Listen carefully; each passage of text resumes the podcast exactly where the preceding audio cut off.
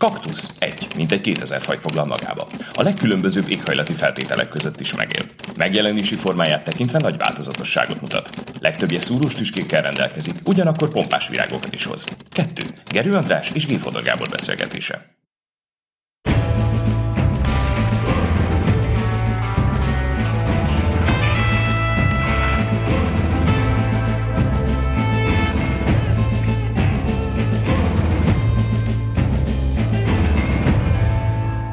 Szervusz András, itt ja. vagyunk. Igen, elkezdődött. Elkezdtük. Ez, ez egy ilyen műfaj, elkezdődött, mondom, csupa igazságtalanság az élet, politikusok pihennek, én meg tegnap este óta beszélek, beszélek, beszélek, de hát elemezzünk, tehát másnap van. Született... Na de Gábor, neked most itt divatod van, mert te írtál az Orbáról egy könyvet, nagyjából mennybe menesztetted, a választók mennybe menesztették a miniszterelnököt ezzel a választással, tehát te tulajdonképpen most élvezkedsz. Hát ez egy erős kezdés, András. Én nem, nem így érzem magam, úgy érzem magam, hogy van egy helyzet, amit elemezni kell, és van egy érvényes kijelentésem erről a helyzetről, mert ami történt, az hát sokakat meglepett. Tehát egy óriási Fidesz győzelem született, meg egy óriási baloldali vereség. Hmm. És ar- arra tegyünk kísérletet, hogy hogy fogjuk meg ezt az óriásit. Mi ez az óriási? Miért történt ez? Meg mi ennek a jelentősége? Én egy műhely titkot elárulok, hogy egy baráti szavazáson én 134 mandátumot tippeltem, és nem játékból tettem ezt, mert én azt gondolom, hogy rá is forduljunk a kérdésre, hogy alapvetően a kontextus, tehát a háború és a politikai személyiségek különbsége, tehát az Orbán Márkizaj versenynek a kimenetele döntötte el ezt a kérdést, és sokat beszéltünk arról is, hogy nem az utolsó pillanatokban döntötte el ezt a kérdést, Igen. hanem már alapvetően hetekkel ezelőtt szerintem a választók döntő többsége megfogalmazta magának, hogy kire fog szavazni. Tehát a háború és a, abban tevékenykedő politikai vezető okozta azt, hogy narancssárga lett az ország. Első megközelítésből röviden ez az én tézisem. Hát nézzém, én egy kicsit másként közelítenék ehhez, azzal együtt, hogy konkrétan nem vitatom a te igazságodat, de én azt hiszem, hogy, hogy itt minden választás egy kompetíció, egy versengő felek vannak, és valaki győz, van, aki veszít. És itt nagyon fontos az, hogy aki az egyik, az mit tud felmutatni, a választókról beszélek, a választók tekintetében, és hogy a másik mit tud felmutatni. És én azt látom, hogy a jelenlegi kormánykoalíciónak nagyon nagy szerencséje volt abban, hogy egy bizonyos értelemben csak látszategységet mutató, széteső, és ha úgy tetszik, személyi vezetésében megterhelt versengő partnert kapott. Tehát azt, és én azt hiszem, hogy ha mondjuk nem ez a partner, tehát ebbe a partnerban, nevezetesen a versengő partnerban több erudíció van, több koherencia van, több olyan identitás van, amire a választó rá tud bólintani, mert van, aki, hogy így mondjam, identitás vezérelt szavazó. És van személyileg egy olyan letéteményes, ami, ami, ami aki számára hiteles, akkor jóval nehezebb dolga lett volna a Fidesznek. Most nem megelőlegezve az, hogy nyert vagy vesztett volna, itt az arányokról van szó. Tehát én azt gondolom, hogy nem mindegy, hogy kivel pingpongozik valaki, olyan, aki mindig a levegőbe üt, vagy olyan, aki néha eltalálja a labdát, sőt le is tudja csapni. Tehát én azt hiszem, hogy itt a, a partnerek különbségén is múlt ez a dolog. Ez a ha... És bocsánat, amiben természetesen az is benne van, hogy hogyan kezelnek egy háborús helyzetet, illetve hogy éppen ki a miniszterelnök jelölt. Amikor beszéltél, azon gondolkodtam, hogy van-e jelentősége a politikában a ha-akkor típusú mondatoknak, hogy ha más összetételű ellenfelet kap a Fidesz, ha nagyobb képességeket mutatnak a politikai tudásterén, és így tovább, és így tovább. De nem ez történt, nem ez jött létre, és ráadásul emögött van egy, hát szerintem egy bő évtizedes kimunkálási folyamat, próbálkozások egész sorozata, és ennyi tudott összeállni alternatíva képzésként. Amiről én beszélni akartam az az, hogy, és már említettem a múlt héten is, hogy én azt tanultam meg a politikából, hogy, hogy van, vannak a terveink, és mennénk előre a terveink szerint, de az élet mindig betör. És ezt okozta a háború, és szerintem az volt a kulcskérdés, hogy kialakítsanak hozzá a versengő politikai felek valamilyen viszonyt. És ez a viszony szerintem egyértelműen látszódott a választópolgárok számára. A Fidesz egyértelművé tette, hogy ki akarunk maradni, a legfőbb érték a biztonság, a baloldal pedig ellentmondásos kijelentéseket tett.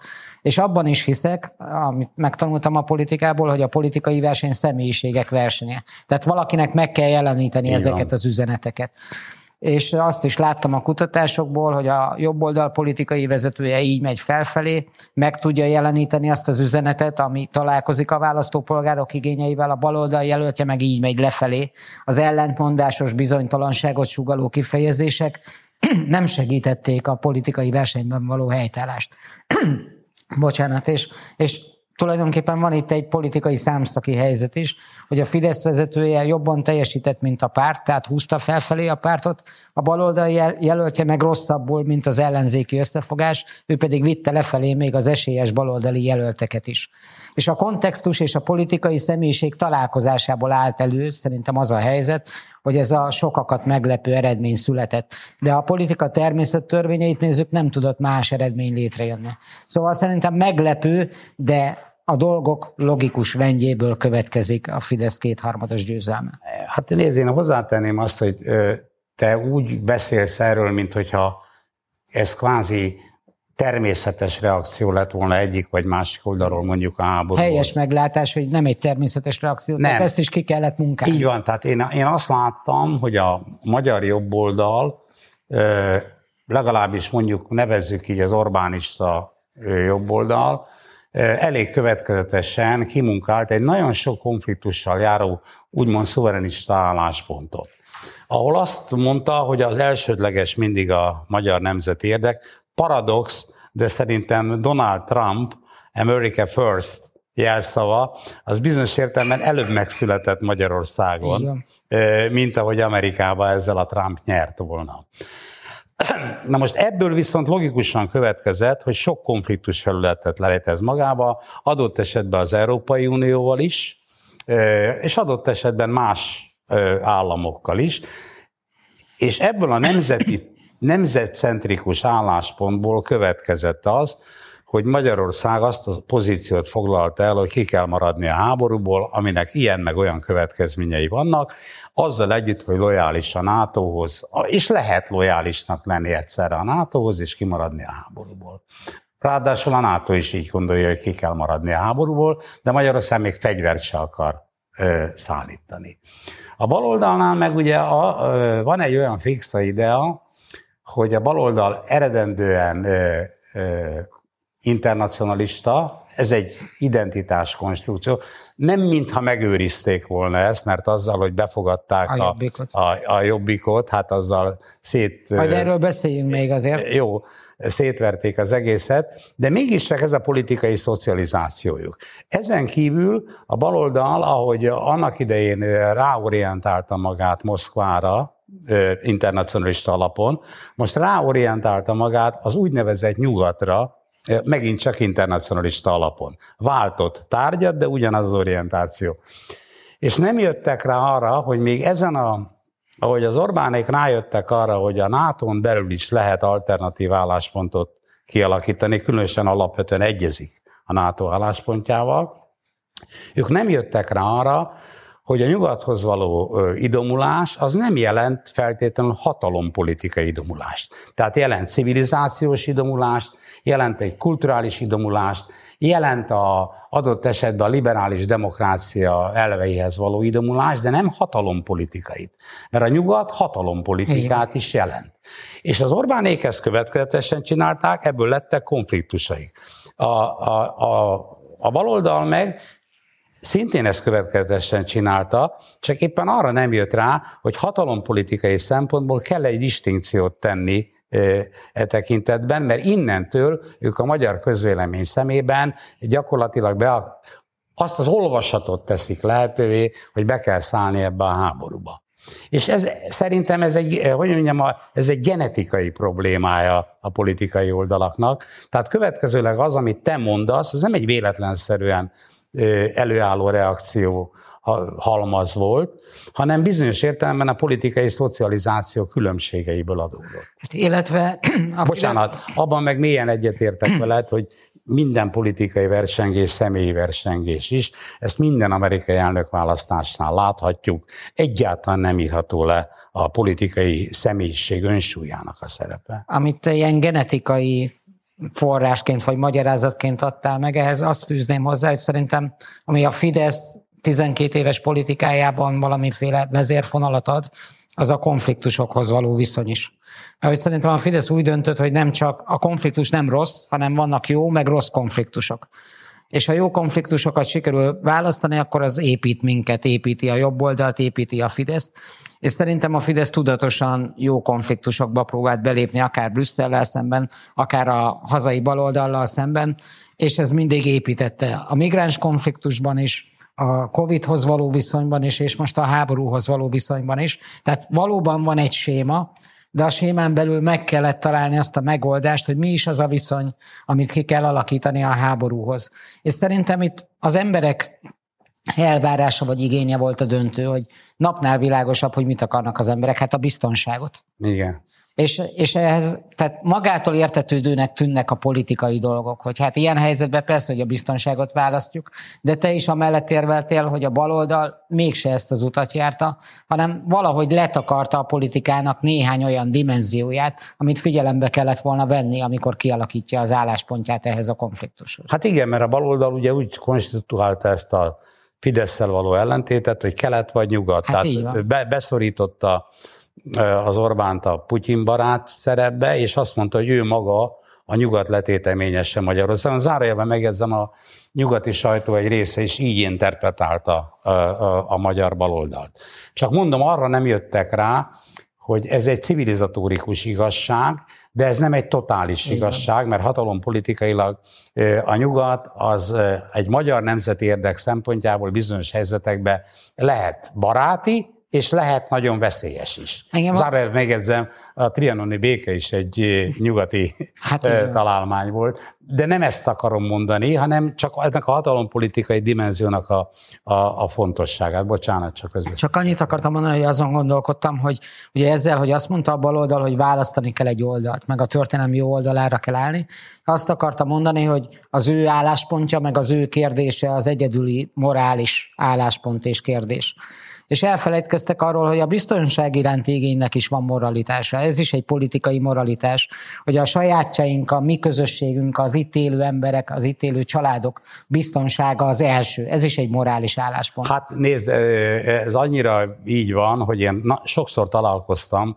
magánbeszélgetésekbe is, egy ilyenfajta morális érvekkel, amit egyébként aztán megkapott a magyar kormány nyugatról is, sőt adott esetben ukrán oldalról is, hogy a, az, olaj, az olaj fontosabb, mint a vér, és a többi. Igen, Igen ám, csak ez, ezek morálisan létező dilemmák. Egyébként meg kell, hogy mondjam, különösen akkor lehet ezen el gondolkozni, amikor az ember ül egy meleg szobába, és mérlegel. és van fűtés. Van fűtés, és akkor mérlegel ilyen dolgokat.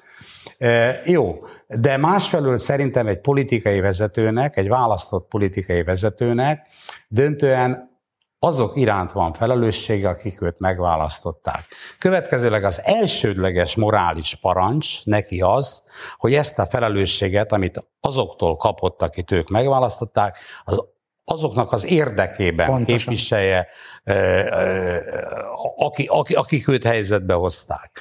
Következőleg a moralitás ebben az értelemben pártos. Tehát nem általában van a moralitás, mert az onnantól csak szépelgés. Nem kantiánus, hanem Igen. politikai moralitásról Tehát, beszélünk. Így van. A szépelgő moralitással szemben áll a politikai moralitás, mert a, az emberek a moralitást meg a politikát két külön mezőbe szokták kezelni, de ez nem egészen igaz. Pontosan. Nem egészen igaz, mert a politikai moralitás abban áll, az elsődleges felelősségem azokkal az emberekkel van, aki az én népem, megválasztott engem, az én nemzetem, az én közösségem. Ez, ez az a parancs, amelyik mindent felülír. És ezt a parancsot kell összeegyeztetni egyéb morális normákkal, tehát például a menekültek megsegítésével. Igen, de mondtad azt is így fogalmaztál, hogy ez az a morális parancs, ami mindent felülír. Tehát Igen. minden más ennek alárendelődik, Igen. és az összeegyeztethetőség az azt feltételezi, hogy ami elől van, annak engedett terek először, mert ez az a morális parancs, ami neki politikai vezetőnek eleget kell tenni. Igen. Ezért ezen nincs mit filózni. Na jó, de én, én azt érzékelem, hogy e, e tekintetben e, ez is egy hiba, de mondom, ez, a, ez, az, inter, ez az internacionalista elkötelezettség, szóval politikai szocializációs elkötelezettsége a baloldalnak, ami mondom most nyugatra irányul, ez az, ami nem tette lehetővé, hogy ezt a distinkciót megtegyék. Tehát, hogy a moralitás az nem általában van, ezért mondom azt, hogy szépelgéssé fajult ez a dolog, és az emberek pedig, akik élnek egy országban egy ponton túl, nem értették ezt az egészet, és nem úgy gondolták, hogy ez nem az ő, ez nem az ő ügyük. Az ő ügyük az... Nem a mi háborunk. Igen, az, így, nem a mi háborunk. Ezt érezték. A, ezt mondta ki a magyar miniszterelnök. Ehelyett az ő opponense azt mondta, hogy a mi háború. Hogy hivatkozva mindenfajta egyébként teljesen szürreális történelmi, magyar történelmi analógiákra, hogy ez a mi háborunk. A magyar emberek meg azt gondolták, hogy nem, ez nem a mi háborunk, és az a feladata a politikai vezetésnek, hogy megvédjen minket a tekintetben, hogy ne keveredjünk bele ebbe a háborúba. Ez egy nagyon nagy politikai tőke, de mondom, emögött percepciós és szocializációs különbségek vannak, tehát nem véletlenül állt elő. Még egy megjegyzés, ezre hadd reagáljak, hogy te azt mondtad, hogy a konfliktus az sok es... Jó, jó is lehet. Jó is lehet. Igen, jó is lehet, de én például a magyar esetben azt éreztem, hogy sok esetben olyan konfliktusokat vállalt be ilyen szuverenista alapon a magyar kormány, ami hát nézd, ez utólag dől el alapvetően, de én úgy éreztem, hogy van, amit el kéne engedni, és van, amiben bele kellene állni. Tehát az például, hogy Magyarország tekintetében mondjuk így erősen késlekednek uniós pénzek ilyen-olyan okok miatt, ez nem jó az országnak. Tehát valamit itt, valami kompromisszumot kéne kötni, de ebben nem akarok belemenni, ezt túlzottan ehhez csak egy széljegyzetet fűznék hozzá, hogy ezek a konfliktusok szerintem arra voltak jók, hogy megteremtették azt a, annak a képnek a hitelességét, hogy van a magyar érdekért kiálló nemzeti kormány, és van a hatalmával visszaélő Brüsszel, és minden konfliktus ebbe a politikai térkép koordinátáiba helyeződik Igen. el. De hadd fordítsak egy picit valamit a beszélgetésen. Tehát ez kétségtelen egy óriási siker a kormányzat számára, és egy nagyjából egészében egy tragédia ennek a mai ellenzéki felállásnak. Erről majd beszéljünk, mert szerintem itt ala, mindent újra kell gondolni ellenzéki oldalról. De ugyanakkor én nem szeretném azt, hogyha a magyar kormányzat úgy gondolná, hogy ezzel a választási eredménnyel az eddigi 12 éve, és különösen az elmúlt négy éve minden tekintetben visszaigazolódott volna. Tehát azért, mert politikailag egy ellenfél aki olyan volt, amilyen, lenullázódott, vagy veresége, méghozzá totális vereséget szenvedett, ebből nem következik az, hogy minden helyes volt, amit eddig ez a kormányzat csinált. Persze lehet azt mondani, hogy nem érdekes, hogy helyes volt-e, csak a politika érdekes. Ha nincs politikai rezisztencia, akkor mint késavajba megyek előre. De ez nem ilyen egyszerű, ez olyan tudod, mint egy emberi kapcsolat, ahol te minden vitába győzöl a feleségeddel szemben, de ott azért gyűlik-gyűlik a, a, a, a, a sérelmi logika, és egyszer csak kirobban. Tehát én szerintem az egy életveszélyes dolog lenne, ha a magyar kormányzat úgy gondolná egy ilyen választási ö, ö, siker után, hogy minden jó volt, ahogy, ahogy eddig csináltuk. Zárójelben megjegyzem, a maga furcsa módján erre utalt a miniszterelnök is a, ez ilyen győzelmi beszédében, hogy minél nagyobb a győzelem, annál több szerénység indokolt. Na most a szerénység szó, én értem, hogy véletlenül mire gondolt, hogy ne legyünk arrogánsak, nem tudom. Jó, de szerénységnél többről van szó. Tehát, hogyha nem kapjuk meg az, úgymond a politikai ellenfelünktől a kritikát, akkor mi magunk kell, hogy, hogy így mondjam, önkritikát gyakoroljunk, mert az, hogyha van önkritika, és van önkorrekcióra való hajlam, az segít egy politikai hatalomnak hosszú távon.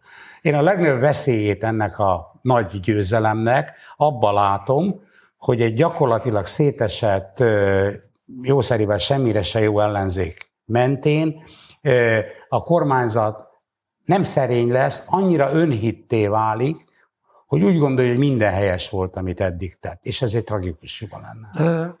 Én e- ennek ismerek mondjuk logikai ellenszerét, tehát hogyha az ellenfél eltűnik, mert az ellenfél egy nyomáspróba is. Arra kényszeríti az embert, hogy jobb legyen, hogy kimunkálja magát, hogy reflexív legyen, és egyáltalán, hogy, hogy van valami nyomás, ami arra kényszeríti, hogy közelebb lépjen a valósághoz.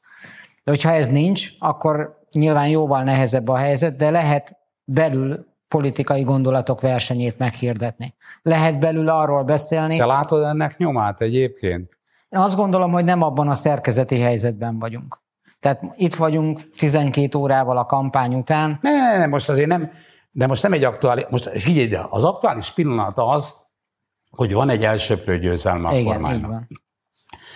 Innentől jön nekik, ha minden mondjuk a törvények szerint alakul, egy négy éves megbízási periódus.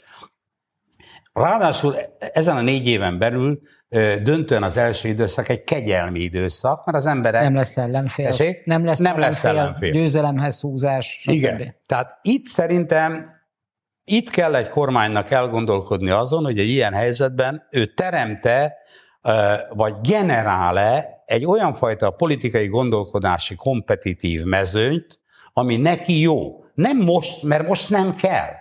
Szóval ezért van az, hogy az ember néha tesz az életébe olyat, amikor azt mondják, hogy kicsit, hogy, ahogy mondták, túlkerül önmagán, tehát, hogy nem a, nap, nem, nem, nem a pillanatnyi érdeket diktálja, de azt mondja, hogy azért, mert van egy távlatosabb célom, megteszek valamit, amit egyébként a pillanatnyi érdek nem diktál. Most nem tudom, hogy van-e annyi bölcsesség ebben a kormányzatban egy ilyen elsőprő győzelem után, hogy képes megteremteni egy kompetitív, intellektuálisan, politikailag használható mezőt.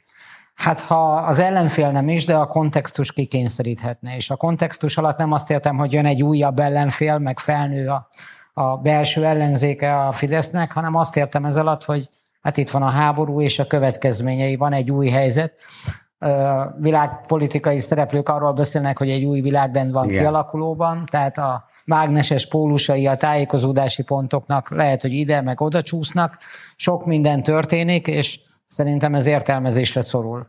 És az is értelmezésre szorul, hogy mi ebben a szituációban a helyes cselekvés, vagy mik lehetnek azok a modellek, amelyek célra vezethetnek.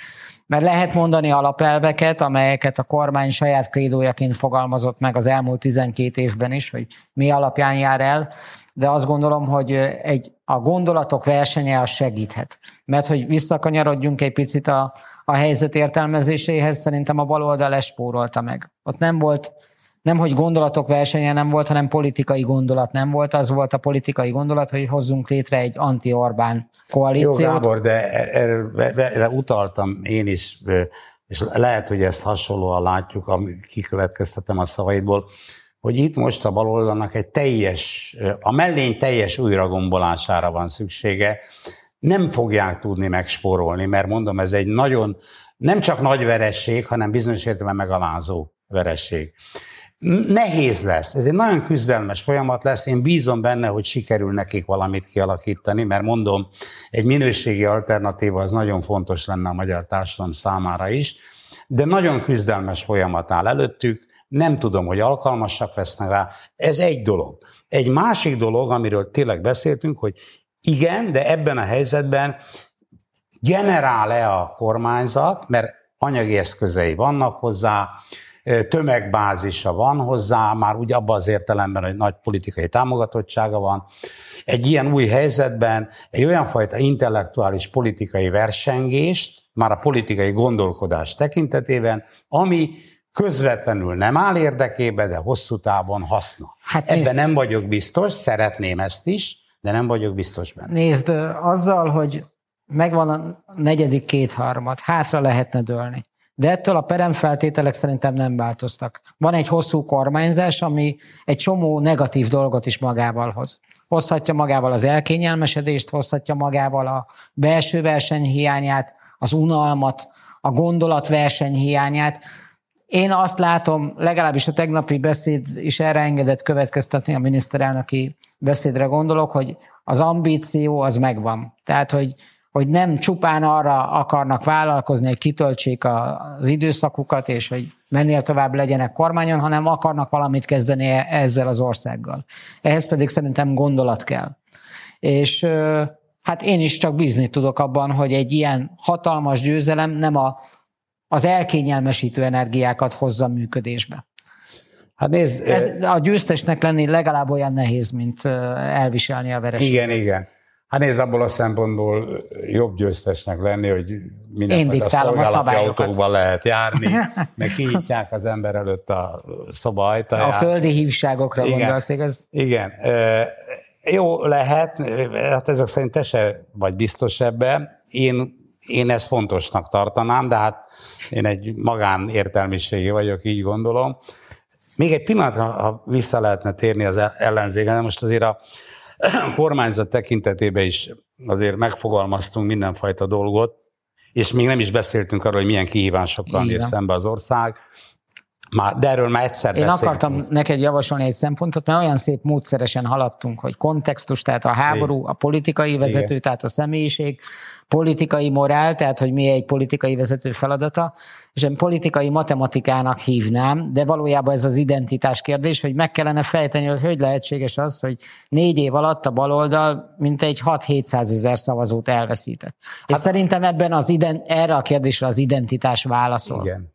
Hát annyira igazad van, egyébként ez nem véleményes dolog, hogy megnéztem a, mondjuk a listás eredményeket, Igen. A, a, a listán, a, most ha, kerekítem a számokat, kb. 54 ot kapott a Fidesz, 2018-ban ez 47 volt. Tehát nem is tudom, most ki kéne számolni, 7-8 ot nyert. A, az közös lista, hogyha ugye ezt, e, e, tehát az úgy néz ki, hogy 2018-ban 43-44 százalékot kaptak ezek a Igen. listán induló pártok. Most a, ez a közös lista kapott 35-öt, tehát 7-8-at, 9-et vesztett.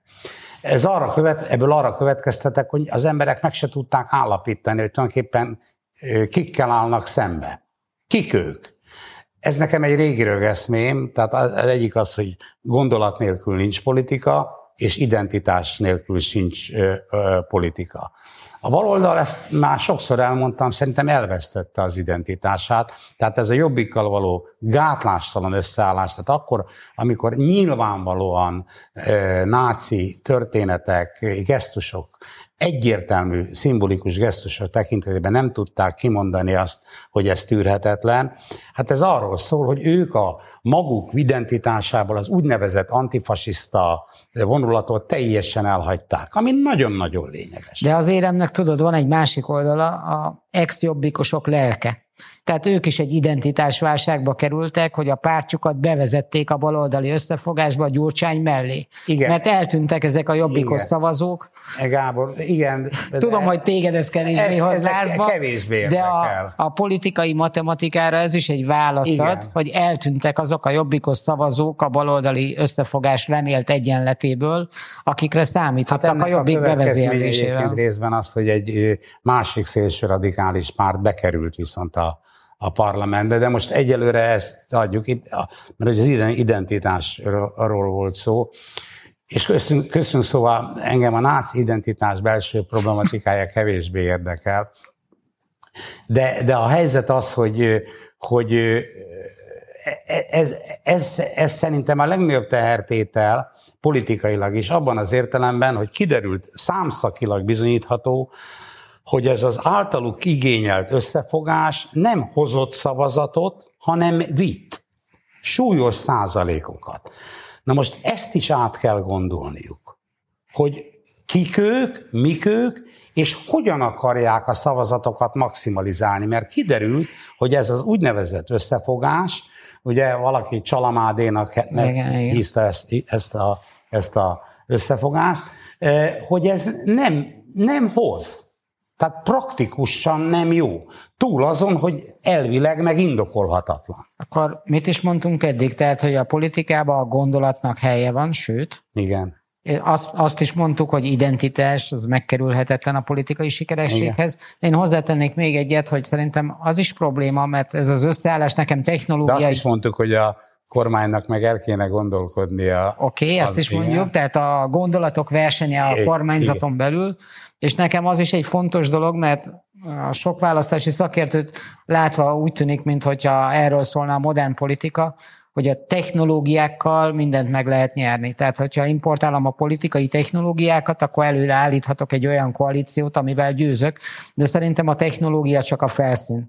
Tehát, ha nincs egy politikai személyiség, aki olyan üzenetet tud mondani a választópolgároknak, ami találkozik az ő igényeikkel, vevő rá, akkor lehet bármilyen technológia, jöhetnek bármilyen kampánytanácsadók, lehet bármilyen datadat, meg akármicsoda, nem fog működni a történet. Tehát a technológia problémájával, vagy a technológia csodafegyverével önmagában nem lehet politikai sikerességhez jutni. Nem, ebbe százszerig egyetértek, és tudod, én nekem e tekintetben a, eh, hát ez bután fog hangzani, de nekem a Goethe, nem volt egy politológus, vagy politikai, Nem. Meg a politikai technológiák is nem tudom, hol nem tartottak abban de, az de időben. a, a Goethe nekem egy, egy, egy ilyen vezérlő csillagom e tekintetben, mert ő írta azt, hogy szürke minden teória, és az élet aranyló fája zöld. Tehát a nagy, a nagy politikai tudás abban áll, hogy hogy lehet a változó kihívásokhoz egyébként konceptuálisan, gondolatilag megalapozottan és rugalmasan viszonyulni. Mert hogy szürke minden teória, és az élet aranyló haja zöld. Tehát én azt gondolom, hogy e tekintetben a politikai dogmatizmus megengedhetetlen, csak egy flexibilis és bizonyos értelme elvi alappal bíró rugalmasság. Az a, az, a, az a járható út. tegyük az asztalra a politikai kultúrát is, hogyha lehet, mert hogy tegnap elhangzottak beszédek.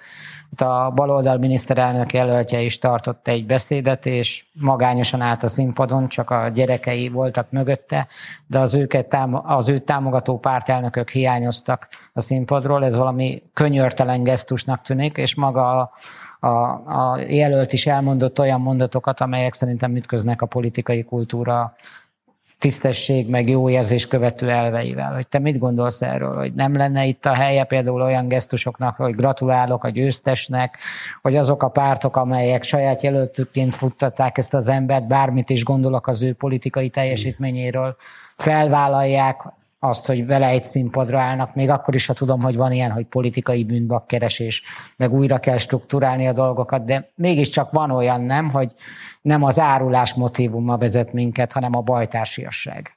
Hát nézd, eh,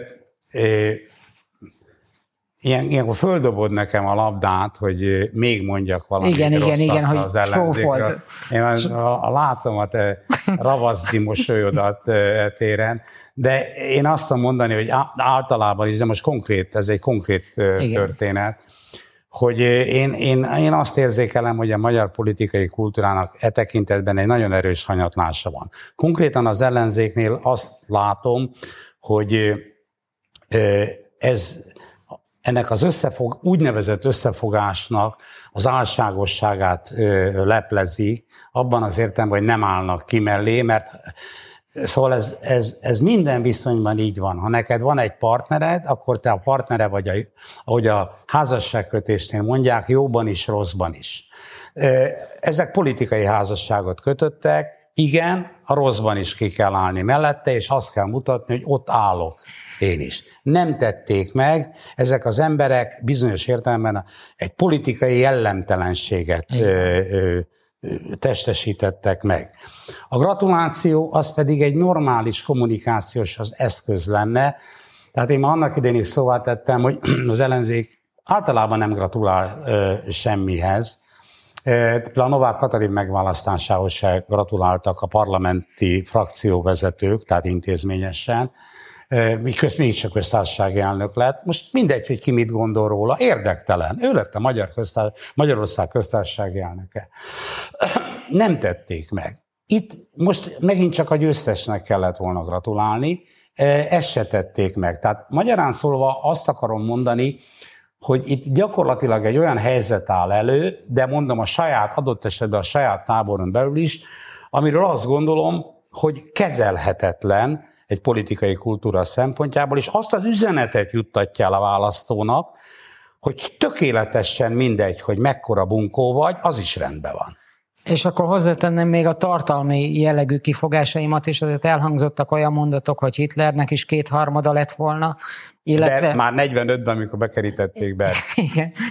De, figyelj, de, de, de azért... De meg, Gábor, én nem... nem meg én teológiai érvekkel hadakozni Igen, és de, értékelni a ellentétes választókat. De én, én ezt megmondtam már régebben, hogy én ezzel az emberrel akkor foglalkozom, csak ha hatalomra kerül. Hál' Istennek ez a helyzet. Nem következett be. Szóval minden, nem, most ne arra úgy, szóval nem, lehet, hogy az önértékelési zavar, de én mégis azt gondolom, hogy az intellektuális energiáimat nem pazarlom olyanra, ami, ami, ami a teljes szürrealitás. Egyetértek, de a politikai kultúrának, ennek az adott kultúrának része, úgy látszik a politikai szürrealitás is. Ezek a mondatok, és nekem van egy jó javaslatom Flex Zoltánnak és társainak, hogyha feles többséggel lehet alkotmányozni, akkor egyharmaddal lehet-e, és hogy gondolkodjanak ezen a következő hetekben. Tehát, hogy itt azért ennek a politikai kultúrának, ami gondolatokat termelt ki, mondatokat mondott, állításokat fogalmazott meg a világról, a szürrealitás is része volt. És én abban bízom, hogy De most... ezt mindegyik oldalról lehetne mondani.